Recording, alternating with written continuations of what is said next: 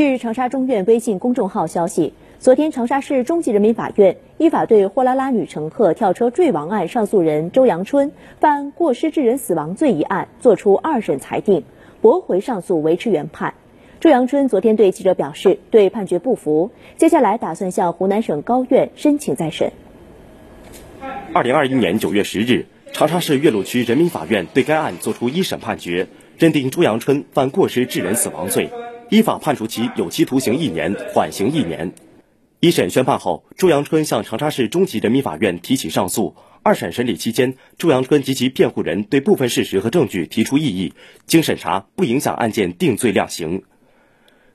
长沙市中级人民法院经审理认为，上诉人周阳春在平台接单后，因等候装车时间长，两次提议有偿搬运服务被拒而心生不满，在运输服务过程中态度恶劣，与车某某发生争吵。在晚上九时许，执意将车驶入人车稀少、灯光昏暗的偏僻路段，给车某某造成了心理恐慌。朱阳春在发现车某某探身车外可能坠车的危险情况下，未及时采取制止或制动等有效措施，最终车某某坠车身亡。其过失行为与车某某的坠车死亡结果之间具有刑法上的因果关系，已构成过失致人死亡罪。